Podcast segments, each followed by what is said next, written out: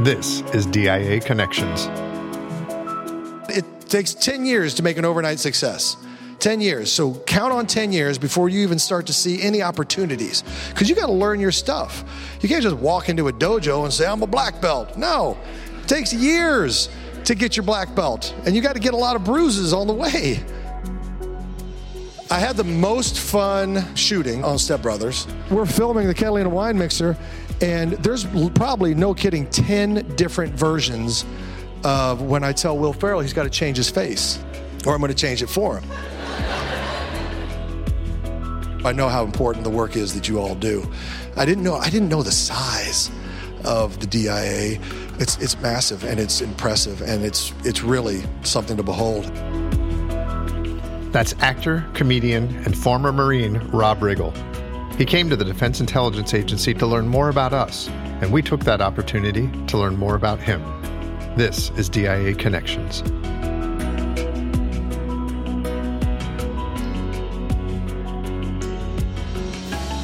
Hi, I'm really glad you found your way to our podcast. This episode is kind of the second half of a pair of podcasts that we like to call Two Former Marines Come to DIA and Tell Us Really Cool Stories About Their Careers in Hollywood because stuff about Hollywood is always really cool. Hope you had a chance to listen to our episode with Dale Dye. Dye works as a military technical advisor on television shows and movies. He's been at it for more than 30 years, and he told us stories about working alongside Oliver Stone and Steven Spielberg. If you haven't heard it yet, give it a listen. I think you'll enjoy it.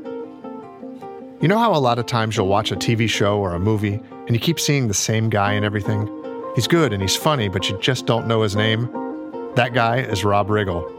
He's got one of those, where have I seen this guy's face before faces? I'm telling you, you know Rob Riggle. He's a scene stealer. The Hangover is so funny. He's the cop that gives the stun gun to the kid that shoots Zach Galifianakis.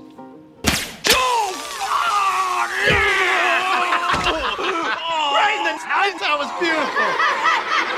Well done. Give her a hand, everybody. And in 21 Jump Street, he's the high school coach that messes with Channing Tatum and Jonah Hill. Here's the deal. My track team is full of physically incapable rejects. I mean, if I wasn't the coach, I'd be laughing my ass off at how spastic they are. But I am the coach, so I need you. Name me some Doug McQuaid. We'll get into the Hollywood Rob Riggle as we go, but first, let me tell you another little side of Rob Riggle that we, at the Defense Intelligence Agency, find just as interesting. Riggle served as a member of the United States Marine Corps since joining in 1990 at the age of 19. He rose through the ranks and has served in various countries, including Albania, Liberia, and Afghanistan. Lieutenant Colonel Riggle retired from the Marine Corps Reserve after 23 years of total service, nine years of active duty, and 14 years in the reserves, and he earned more than 22 medals and ribbons, including the Combat Action Ribbon. When Rob found out that the Defense Intelligence Agency's mission is to provide military intelligence to our warfighters, he wanted to learn more, and we extended an invite, and he accepted. Please welcome Mr. Rob Riggle to the stage. Not only was Rob gracious enough to speak to our workforce, he sat down for a discussion with Defense Intelligence Agency Director General Robert Ashley Jr. And for those new to all things DIA, you should know that besides being a three star general, a recipient of the Distinguished Service Medal, and a Bronze Star Medal, General Ashley is a history buff, a music buff, and a movie buff. He has lots of buffs, and he was all too happy to sit down with Rob Riggle for a little one on one. Rob, thanks for uh, joining us at the Defense Intelligence Agency. This is absolutely an honor. Well, thanks for having me. It's a pleasure to be here. I know the workforce is looking forward to having an opportunity to, to talk to you, to hear from you. I joined the Marines uh, in 1990 when I was 19 years old. Um, I, I, always wanted to serve. I was a very patriotic American. You know, I was raised in Kansas. You know, traditional type Midwest guy. You know. Would, almost would, during football games, I stood at attention when they played the national anthem. I wasn't even in the military; it was just kind of a thing. Um, uh, so I have a deep uh, love for this country. So I knew I wanted to serve, and um, I actually thought I wanted to be an FBI agent. Uh, is what I really, really thought I did. Um, I even called the FBI when I was 19, and I said, oh, "How do you become an agent?" You know, and, and they were like, "Well, we like lawyers and accountants." I was like, "Shoot, um, it's never going to happen." Um, they go, you can try the Marines. Uh, we, we, we hire Marines every now and then. So I was like, oh, well, maybe that'll work. I think it's rather interesting when you look at uh, your career and, and how you've tracked from starting off as a young Marine, uh, 19 years uh, old, and your career making lieutenant colonel. And uh, if you could just talk a little bit about kind of how you saw that progressing when you first joined when you were 19. Yeah, everybody has gifts or uh, skill sets, I guess, and uh, comedy and that whole world just appealed to me. So I knew I wanted to try it at some point in my life. So um, I don't know. I've, I've, always said, and I've said this in the past, I just always feel really blessed to live in a country where you can have uh, more than one dream, you know. So I was able to go serve, which is something I always wanted to do. Uh, but then I also was able to go pursue comedy and acting as well. So I don't know. I consider myself very fortunate. I took a test called the AQTFAR. I don't even, it probably doesn't even exist anymore, but it was for aviation, and I passed it. don't ask how. Uh, and I got a I got a guaranteed flight contract with the Marine Corps. So uh, I was a theater and film major at the University of Kansas, which means you're going to be a waiter upon graduation. so Top Gun waiter, Top Gun waiter. I'll go Top Gun. So that's what I did. I uh, I joined. Uh, I went through Officer Candidate School. Went through the PLC programs, um, and upon graduation, I took my commission as a second lieutenant and went off to the basic school and then went off to flight school and, and was working my way through. I went through Pensacola, Corpus Christi. I was coming back to Pensacola. Uh, I was probably going to fly helicopters, probably going to fly CH 46s. That's about what seven out of 10 Marine helicopter or pilots fly in the Marines as helicopters. Um, and then I, I, started looking at the math, which I probably should have done before I signed my contract. But uh, it basically said you're going to be you're going to be flying when they pin those wings on for about eight years uh, was the contract, and so it was three years before I was you know by the time I did basic school and flight school and and the RAG and all that stuff. Um, I was like, oh my God, I'm going to be in for 11 years before I even have the option of getting out and then I'd be a fool to get out because I'd only have nine more years. I'm 20 years. what? That wasn't what I, I didn't do the math. See, you should do these things. These recruiters are good. Um, I knew I wanted to try comedy and acting. I knew I, I had to try it. I'd rather uh, try and fail than not try and never know. It's an interesting crossover because we know how much the Marine Corps values comedy.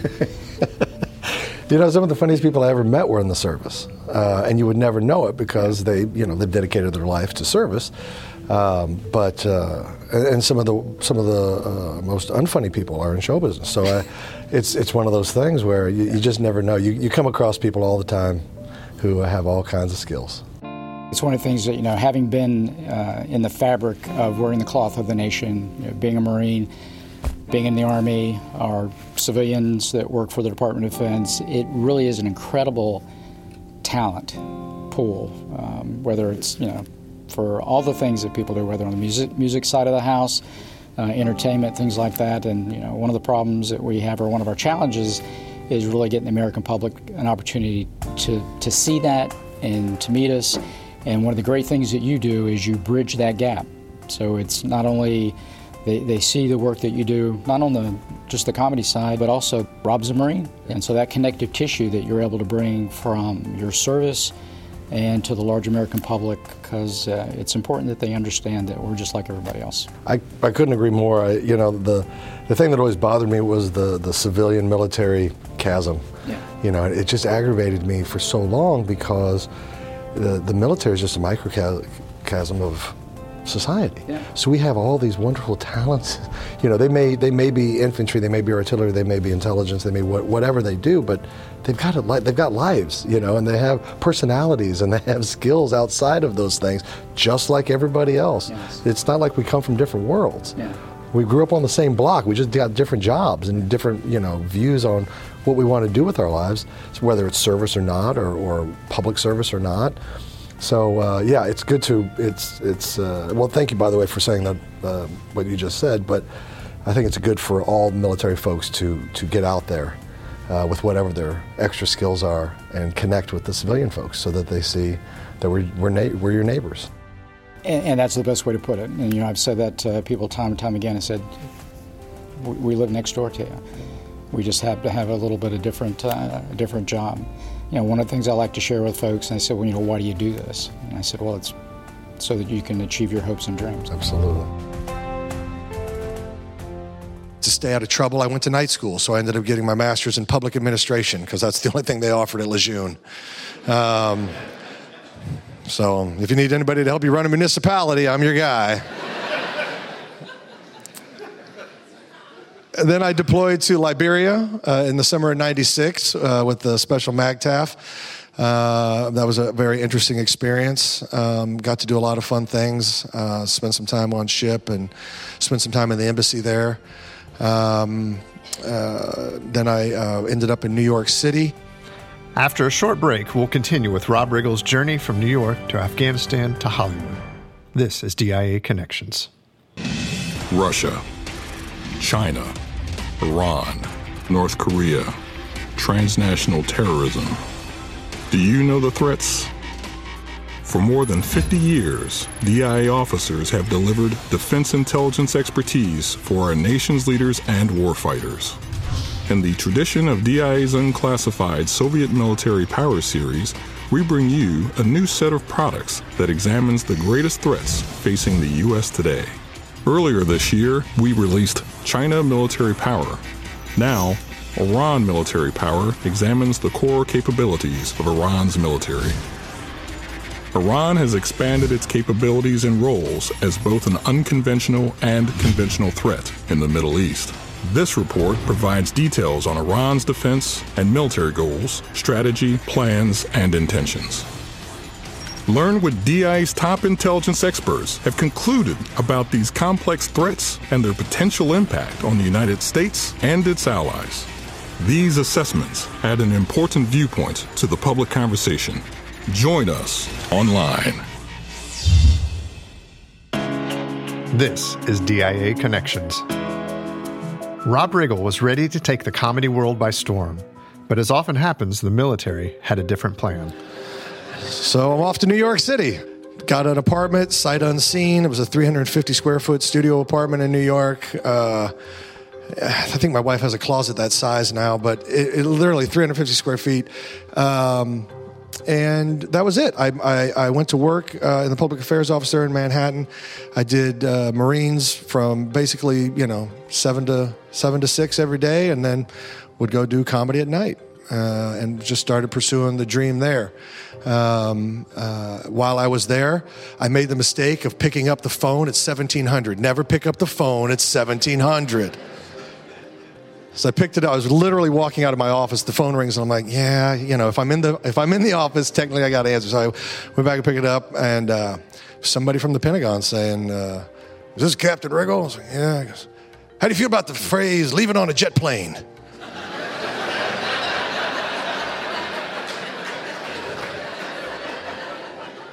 I don't know, sir. How do I feel about it? You feel good because you're leaving on a jet plane, Riggle. God. So I ended up going to uh, uh, Kosovo. So I, I, I, did some time in Kosovo. Kosovo was a fascinating time. It was very wild, wild west. There was a lot of stuff going on between the the KLA who had gone into the hills and the Serb farmers that were left behind who were now drinking daily and shooting at anything that moved. And the KLA thought we were their allies, so they came out of the woods and down from the hills with their guns, and we were trying to take their guns, and they thought we were friends and we're not. And it was just a lot. It was a it was a it was a mess. Uh, and and we got control of it, and it was a, it was an exciting time. So it was a really cool tour.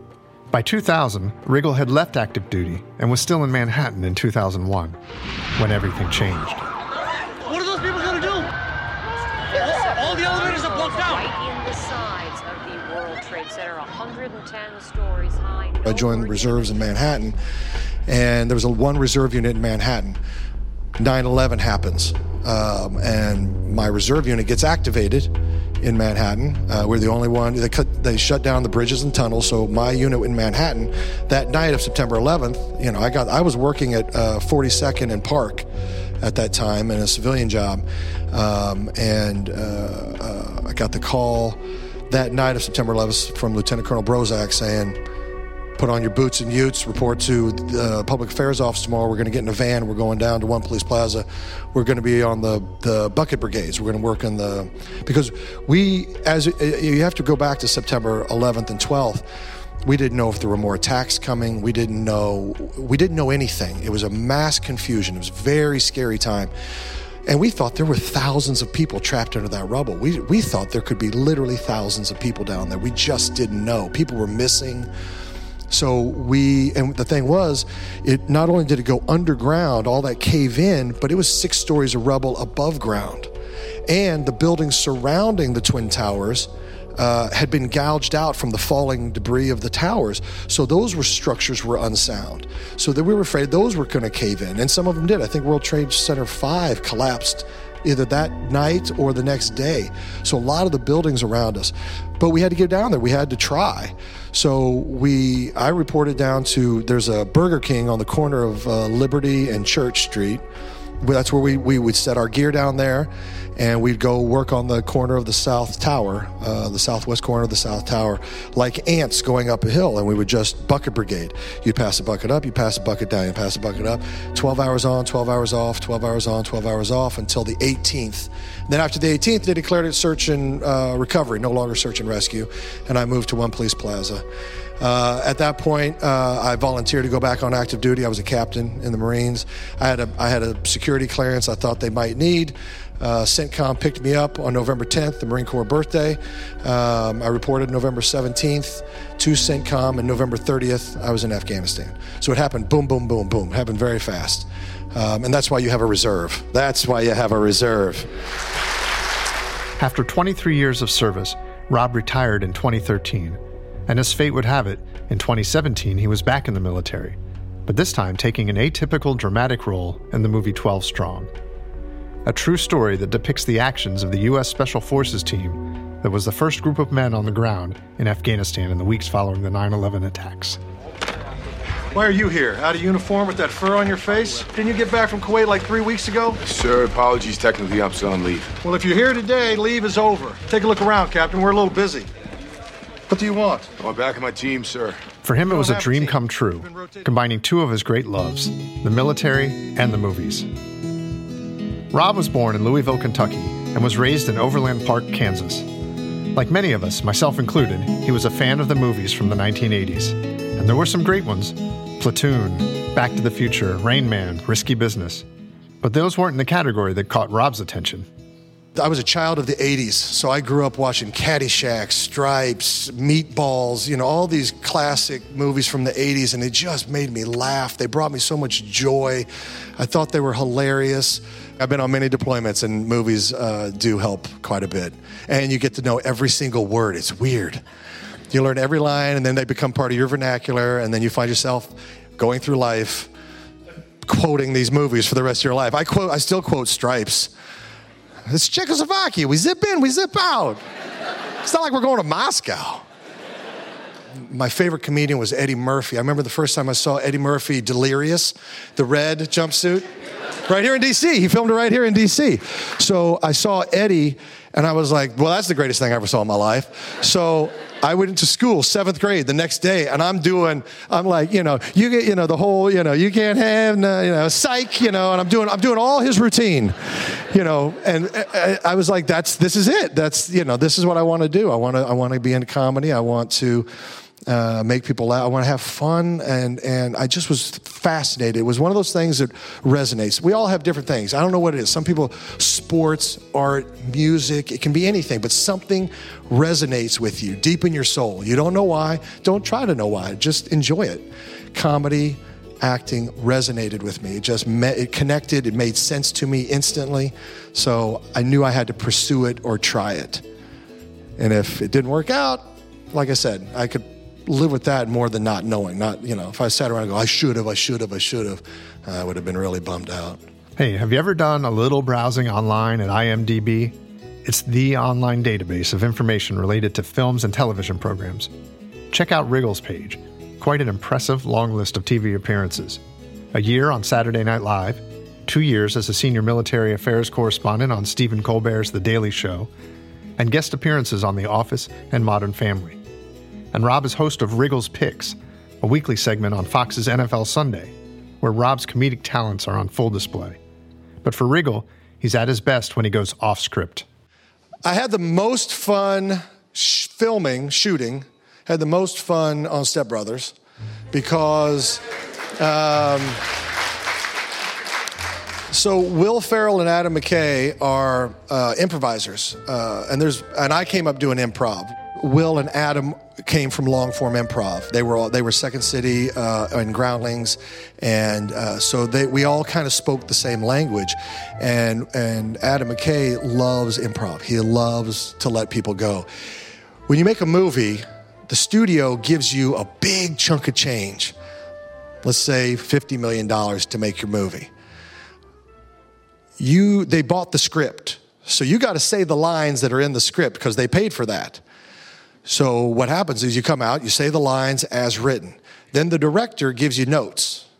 And he'll say okay that was good. Do it do it with a little more anger and you know make sure you do this and make sure you do that. Great. Then you do it once with notes okay? Two, two passes by the book. That's what they're contractually obligated to do. Then Adam McKay would go, All right, we got those two. Now let's have some fun. And so we'd be like, What do you want to do? And we'd be like, Well, I should come in and do this, you know, uh, or whatever. And he'd be like, Do it. Damn it, I don't know what it is about your face, but I want to deliver one of these right in your suck hole. Is there anything I can do to work on that? No, so not wouldn't- really. It's your face. And I, again, you know, you're doing great, man. This is the Catalina Wine Mix. We're all having a great time. Everybody's having fun. You pulled it off, all right? And so we would improvise. Half of that movie is improvised. You could probably make a whole nother Step Brothers with the stuff they cut. But if you don't change your face, I'm going to change it for you. Okay. Okay. When you look at the films that you've been in, 12 Strong, some of the comedies, the serious things, you look at your, your role in the military, kind of how does that play in in preparing you uh, for going on the screen? You know, uh, honestly, there's there's not much connective tissue from my military service to to acting. There's a lot of intangibles though, um, uh, character-wise. Um, you, you know, you got to have a thick skin. You got to have a never quit attitude. You have to because Hollywood's brutal. Uh, it- it's it's it's it's um, very selective. It's very subjective. Um, you go in and you think you do an awesome job, and you don't get the job, and it has nothing to do with any other thing than the way you look.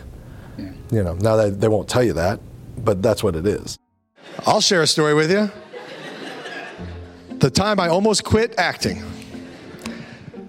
I, I'm in New York. I'm struggling. It ain't easy. I'm being rejected all the time. I'm doing shows at night for like nine drunks. Uh, you know, just, I'm like, God. I, I gained like 50 pounds of stress eating. I was, I was out of control. I was like a snowball going down the side of a mountain. And I go in and they're like, it's Dr. Scholl's. And, and they go, they go, put on, you got to put on a suit. I had like one suit. It didn't fit very well either because I was gaining weight. So I'd ride the, I had to take the six line, walk, uh, uh, walk or take the six line to Grand Central, take the shuttle over, take the one nine down, and then walk to the to the Hudson. Like this, this is the stupidest place I ever auditioned in my life. So I go in, I'm, and it was raining, of course. So I'm in there in my one tight suit stuck to my body. There's 30 executives from Dr. Scholl sitting in there with their notepads and their stupid faces. and they're, and this is what I had to do. I'm gelling. Are you gelling? Thank you, Rob. Rob, could you try it? Uh, do it one more time, but a little quicker. You bet. You bet. I'm gelling. Are you gelling?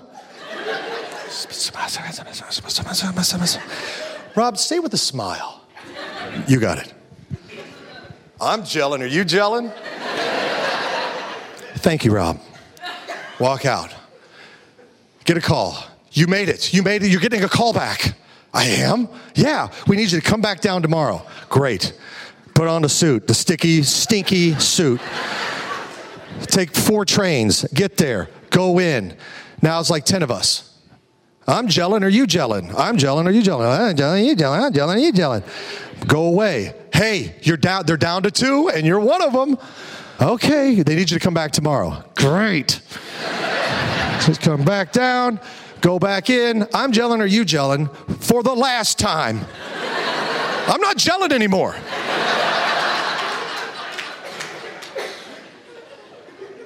Didn't get the role didn't get the part. Uh, I, I, I literally, I, I swear to God, I went to like some Irish pub and just sat there and stared at a wall for like an hour and had to ask myself some really hard life questions. I was like, I had a career, I was doing fine. And now I can't even gel. It's hard, it's hard out there. Any actor will tell you that their own life's experiences can provide a foundation from which to draw from and use in scenes and in developing a character, as Rob explains to General Ashley. I've been able to draw from everybody I've met. So I mean, it's not just military. Like I, I end up playing a lot of authority figures, but I play them comedically. So I draw from my old football coaches in high school. I draw from some of the drill instructors I knew, some of the commanding officers I had, some of my peers.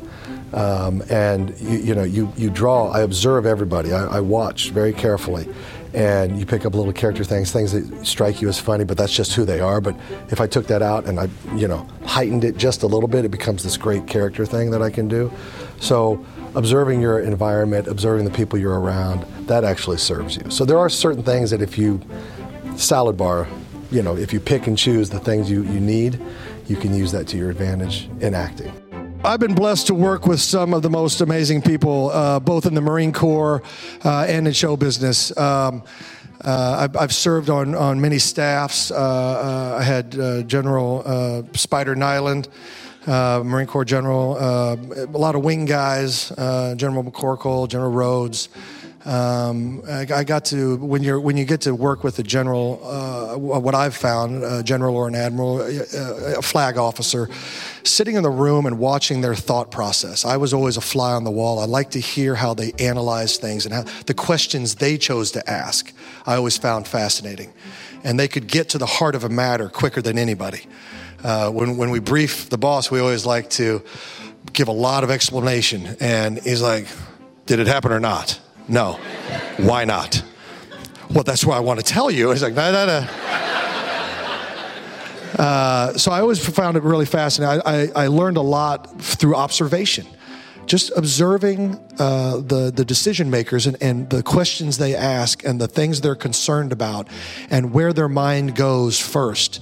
Uh, I always soaked that up. I always thought that was fascinating, and, and I learned a lot through that.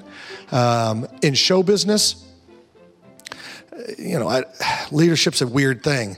Um, there, it's not necessarily traditional leadership. It's people that are talented, and you try to figure out what that is, what makes them tick. And sometimes there are there are clues, and sometimes there's not. Um, but at the end of the day, uh, it, it, all stems, it all comes back to one thing. It all does. Whether you're in the arts, whether you're in the military, whether you're in business, if you can't communicate with people, if you can't listen to people and understand them, uh, understand their motives, understand what drives them, understand, get you know, have leverage on what they're passionate about or what they're not, you're not going to make any progress. Uh, it doesn't matter what you try to do. Um, I I go in and try and sell TV shows. I just sold a show to T- CBS. Okay um, uh, and uh, it's about the American Legion, and it's going to be a lot of fun. But I, it's a sales job. I got to go in there and sell that thing because they're seeing a lot of other people come in and pitch shows. Well, I, I have to be I have to be on my game. I got I got to go in there and connect with those folks. I got to make them believe. I got to make them trust me. I got to make them believe that I'm the guy that's going to get it done. And here's why it's the best idea you've ever heard. And this is why you need to give me all the money. You got to be able to do that. And you got to be able to do it in the military, you got to be able to do it in business, and you got to be doing the arts. So uh, if, if you ever want growth, which I think is the key to everything, is if you're not growing, you're dying. So if, if you want growth in any capacity on a personal or professional level, learn how to communicate with people. Learn how to communicate with people. That's the key to, that's really the key to, to getting traction and climbing the ladder. Uh, and then as you as you build those skills up, all of a sudden you become a better leader. It's just it's it, they go hand in hand. It's hand in glove on that stuff. When Rob visited us here at DIA headquarters, he had just completed filming his new series for the Discovery Channel called Rob Riggle, Global Investigator. But you should never send a great mind to do a hero's job. What the heck is going on around here? After my 30 year stint as a Marine, comedian, and actor, I'm tackling the biggest mysteries the world has to offer. He is Rob Riggle, Global Investigator. The premise is that he circles the globe to solve the world's greatest mysteries. Hmm, wait a minute. Maybe that's the real reason Rob came here to DIA? I knew the DIA existed. I knew uh, the work you guys do is obviously some of the most important work in the world because you you guys can hopefully prevent us from going to major wars. Uh, and you, uh, so I knew the importance of the work, um, but uh, you know, I, I didn't know I didn't know too much other than that. I know you guys uh, are out there. You guys are the, you guys provide the foreknowledge for our commanders, um, which, you know, art of war means a lot. it means a lot. Uh, and it helps us win and it helps us stay safe and it helps prevent things from getting too far down the road. So I know how important the work is that you all do. Um, I didn't know I didn't know the size uh, of the DIA. Um, it's it's massive and it's impressive and it's it's really something to behold. And I'm learning more today. Obviously, getting a better grasp of it. Um, and you guys are kind of in a quandary. It's it's like any, any anybody who works in clandestine work or intelligence gathering. How much do you want people to know? So yeah, I understand that you know you do want to educate uh, uh, the civilian world about the good work that you do. Um, you know, but it's that it's always that that push and pull where it's like we want you to know about us, but we don't want you to know about us. Uh, so it's it's an interesting push pull. Um, there's always little things you can do. I keep telling the general we need to make a movie, but whatever. It's just my thing. It's just my thing. Rob, it's been a blast talking to you. Yeah, thank you for having me. I tell you, we could be more honored to have you uh, come spend time with us. So it's been an absolute pleasure. We've been looking forward to this, and uh, it's great. This is an honor. Excellent. Rob, thank you very much. Thank you, sir. Pleasure. Alrighty, and cut. Hope you were entertained listening to not only Riggle's exploits in Hollywood, but also his career in the military. If you want to know more about the Defense Intelligence Agency, please check us out on social media and DIA.mil. Thanks for listening to DIA Connections.